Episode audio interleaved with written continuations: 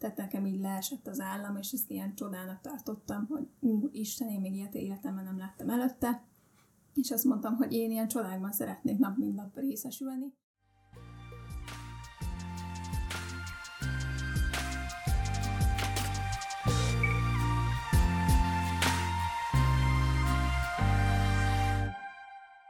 Sziasztok, Bognár Judit vagyok, ismerhettek már Instagramról, én vezetem az Egy Pedagógus napjai profilt.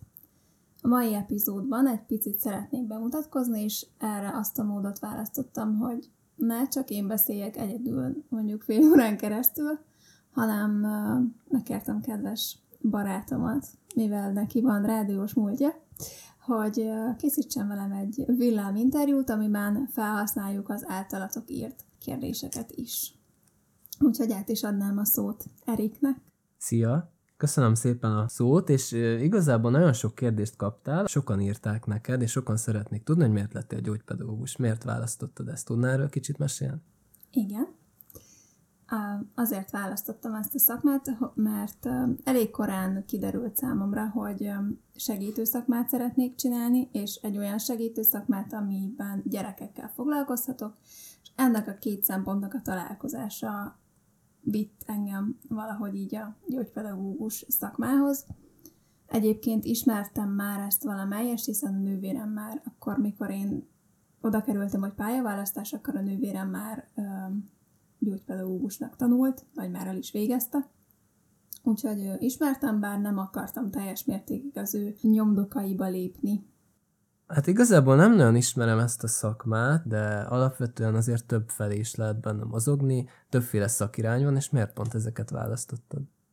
Igen, hát ugye a képzésben nyolc szakirány közül választhatunk, és az én két szakirányom ugye az értelmileg akadályozottak pedagógiája, pedagógiája illetve a szomatopedagógia, amit nálunk tudom, hogy Tudom, hogy már változott a képzés azóta, mióta én elvégeztem, de nálunk még az első fél évben volt lehetőség intézménylátogatásra, erre egy egész kurzust szenteltek, és akkor a négy intézmény közül uh, lehetett választani, vagyis négy intézményt ki lehetett választani, négy szakirányhoz tartozó intézményt, és el lehetett dönteni, hogy akkor te hova szeretnél menni, úgyhogy én végül is pszichopedagógiát, szomatopedagógiát, autizmust, illetve értelmi akadályozottak pedagógiáját jelöltem meg, ebbe a négy ö, intézménytípusba látogattam el. Nagyon röviden pszichopedagógiánál, a, annál az intézménylátogatásnál nem derült ki számomra, hogy mit csinál egy pszichopedagógus, úgyhogy úgy döntöttem, hogy ezt így nem biztos, hogy ez én utam.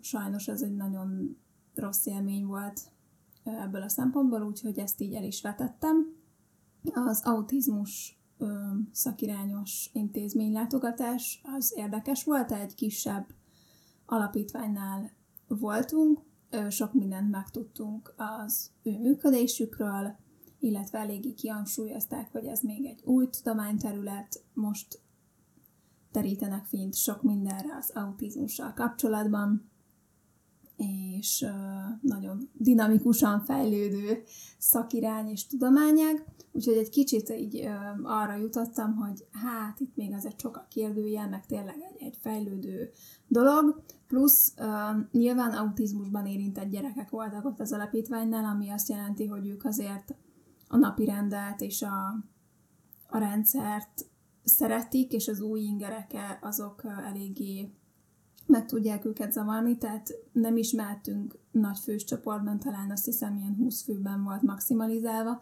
de mi 20 sem rontottunk be egy csoportba, és rohantuk le ott a gyerekeket, tehát nem érintkeztünk gyerekkel, ami azért érthető, és teljesen normális és logikus, hogy ez így történt, de közben mégsem volt egy olyan élmény, hogy effektíve találkoztál gyermekkel. Az értelmileg akadályozottakhoz kapcsolódó intézménylátogatáson egy nagy intézményben voltunk, annak is az óvodai részlegén, és nagyon emlékszem arra, hogy egy Down-szindrómás kisfiú mellé volt lehetőségem leülni, mert hogy azt mondták egyébként a bemutató végén, hogy aki szeretne, az maradhat, és akkor játszottak nyugodtan a gyerekekkel, és akkor emlékszem, hogy ide leültem, és ez a kisfiú, aki vele akkor találkoztam életemben először, nagyon nyitott volt, és ott eljátszogattunk, mosolyogtunk, nagyon helyes volt, úgyhogy ez azért eléggé megfogott, és eléggé adott egy pluszpontot annak, hogy válasszam ezt a szakirányt. A szomatopedagógián pedig mozgásjavítóban voltunk, intézménylátogatáson ott is bemutatták nagy vonalakban az intézményt, majd pedig körbejártuk, és um, benéztünk órákra is, és benőztünk egy matematika órára, ahol is azt láttam, hogy egy kisfiú, akinek mind a két felső végtagja hiányzott, a lábával írt a négyzetrásos füzetbe. Hát én bal kézzel nem tudok írni a fél centiszer fél centis négyzetbe, tehát nekem így leesett az állam, és ezt ilyen csodának tartottam, hogy Isten, én még ilyet életemben nem láttam előtte, és azt mondtam, hogy én ilyen csodákban szeretnék nap mint nap részesülni, úgyhogy végül is ezért választottam ezt a két szakirányt, és egyáltalán nem bántam meg, még hogyha nem is a legkönnyebb út. A te szakmád, meg a ti szakmátok nem a legkönnyebb. Te szerettél egyetemre járni, mit tanácsolsz most a hallgatóknak? Hogyan készülnek a vizsgákra, vagy vannak-e valami fortéjuk, amikkel könnyedebbé tehetik a tanulást? Hát, hogy szerettem egyetemre járni, most már azért egy pár éve 18-ban végeztem, úgyhogy már egy picit megszépülnek így az emlékek, de hát biztos, hogy összességében azt kell mondani, hogy vegyes érzelmeim vannak, voltak jó oldalai, rossz oldalai. A napokban írt egyik ültök, hogy, hogy adjak már egy kis segítséget, mert most a vizsgai időszak közepe van, és annyi minden a tanulnivaló, és, és nem látja a végét, és hogy, hogy segítsek már, és adjak már egy kis tanácsot, hogy, hogy, hogy én ezt hogy éltem túl. És neki is ezt mondtam, és minnyájatoknak, akik hallgatóként követtek, és nagyon köszönöm, hogy hallgatóként követtek, és nagyon jók vagytok, tehát hogy én megmondom őszintén, már akkor is volt Instagram, amikor én hallgató voltam, hát nem éppen gyógypedagógusokat követtem, Úgyhogy nagyon nagy respekt nektek, hogy, hogy ebben is tudatosan irányultak és érdeklődtek a szakmátok iránt, hogy egy ilyen platformot is erre használtok, és nagyon köszi, hogy követtek. Szóval azt tudom nektek üzenni, hogy amennyire csak tehetitek, priorizáljatok. Tehát azokat a tárgyakat, amiket látjátok, hogy biztosan lesz szakma, azt, azt arra tegyetek abba tegyetek sok energiát. Nyilván a gyakorlati, tehát a gyakorlatba tegyetek, bár ez most biztosan nehéz így, így a Covid helyzet miatt, illetve a módszertani tárgyakra, amelyek arra készítenek fel, hogyha kint lesznek már tényleg a terepen és, és benn lesznek a szakmában, hogy mit, hogy tanítsatok meg, vagy mozgásnevelés, vagy mi egymás, azokba tegyetek tényleg bele mindent apait, anyait, és inkább a szavatárgyak, vagy az olyan alapozó, kicsit hát kamutárgyak, azok, azokat soroljátok egy picit hátrébb. Nektek kell látnatok, hogy mi az, mi az, ami igazán fontos. Szerintem az már azért eléggé hamar, hamar úgy is meglátjátok. Ami érdekel, az valószínűleg fontos. Um, úgyhogy ezt tudom tanácsolni, hogy, hogy ne akarjatok mindent százszázalékosra tudni, azt akarjátok, ami, aminek tényleg van haszna, és tényleg priorizáljátok.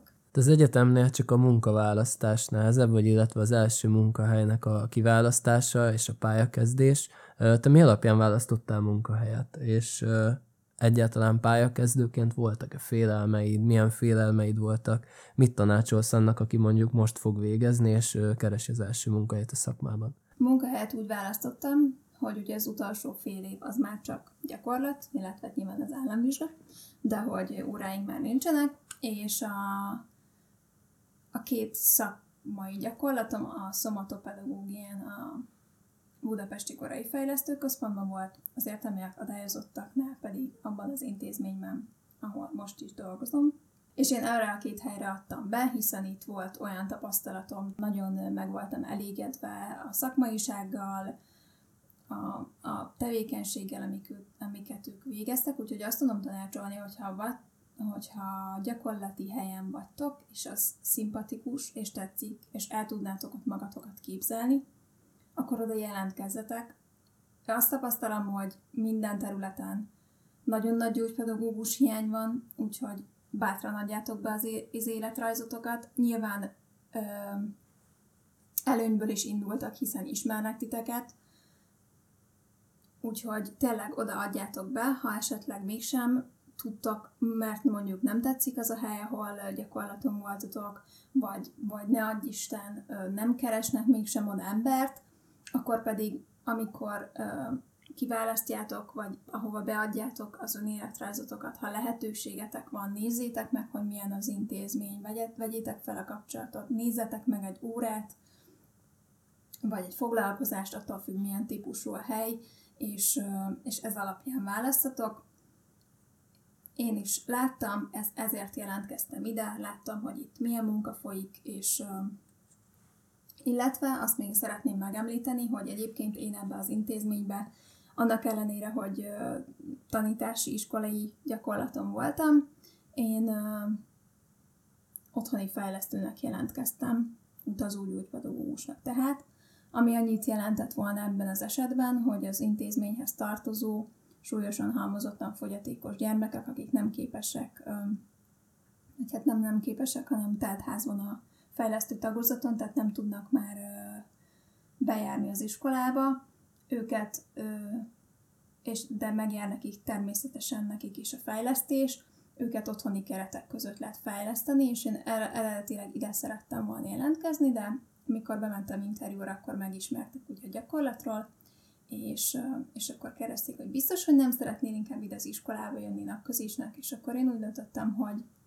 mérlegeltem, és arra jutottam, hogy de, hiszen kezdésnek azt gondolom, hogy utazópedagógusként kezdeni nehezebb, mert mégiscsak magadra vagy hagyva, Persze az utazó gyógypedagógus kollégákkal szakmai közösség ugyanúgy létrejön és kommunikáció, de mégsem olyan biztos védőháló, mint az, hogyha bent vagy egy intézménybe, és akár mi kérdésved van, egyből nagyjából tudsz választ kapni, mert mondjuk átmész a terembe és megkérdezed, hogy ez hogy van, vagy tudsz-e kölcsönadni ilyen vagy olyan eszközt.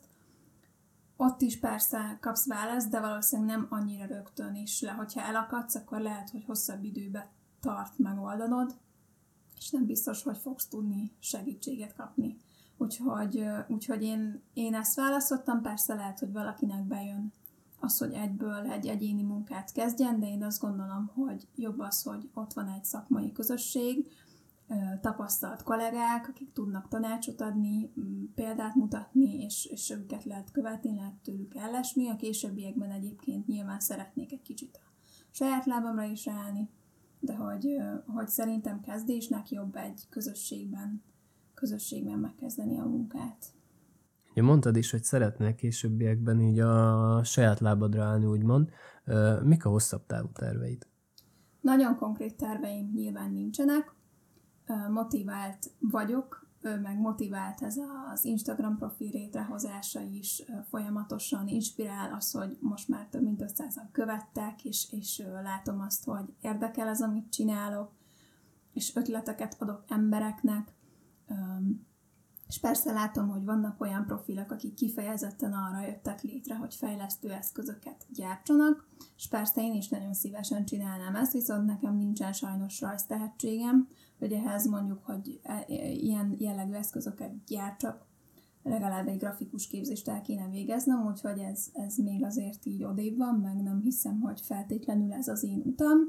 Természetesen mer nagyot álmodni, nyilván nekem is álmom az, hogy, hogy egy akár egy saját helyet alapítsak, egy kis fejlesztő helyet, és úgy fogadjam a, a gyermekeket, vagy adj alapítványt, alap, alapítványt alapítani, tehát létrehozni, ez, ez mind nagyon szép és nagyon jó, és remélem, hogy egyszer ez létrejön. Egyelőre kisebb távokban gondolkodom, most már harmadik éve dolgozom napközésként, lassan azért szeretnék inkább délelőtti munkarendben dolgozni, és, és mondjuk egyéni fejlesztéseket tartani. Majd kiderül, hogy, hogy milyen irányba fog módosulni, meglátjuk. Mindig ez volt a vágyad egyébként, hogy gyógypedagógus legyél? Mert annyira szépen beszélsz erről a szakmáról, vagy annyira látszik, hogy a lelked beleteszed, hogy igazából gondolkoztál-e másfele, vagy, vagy tényleg tudtad, hogy te gyógypedagógus szeretnél lenni? Hát amióta ez megfogalmazódott bennem, igazából igen.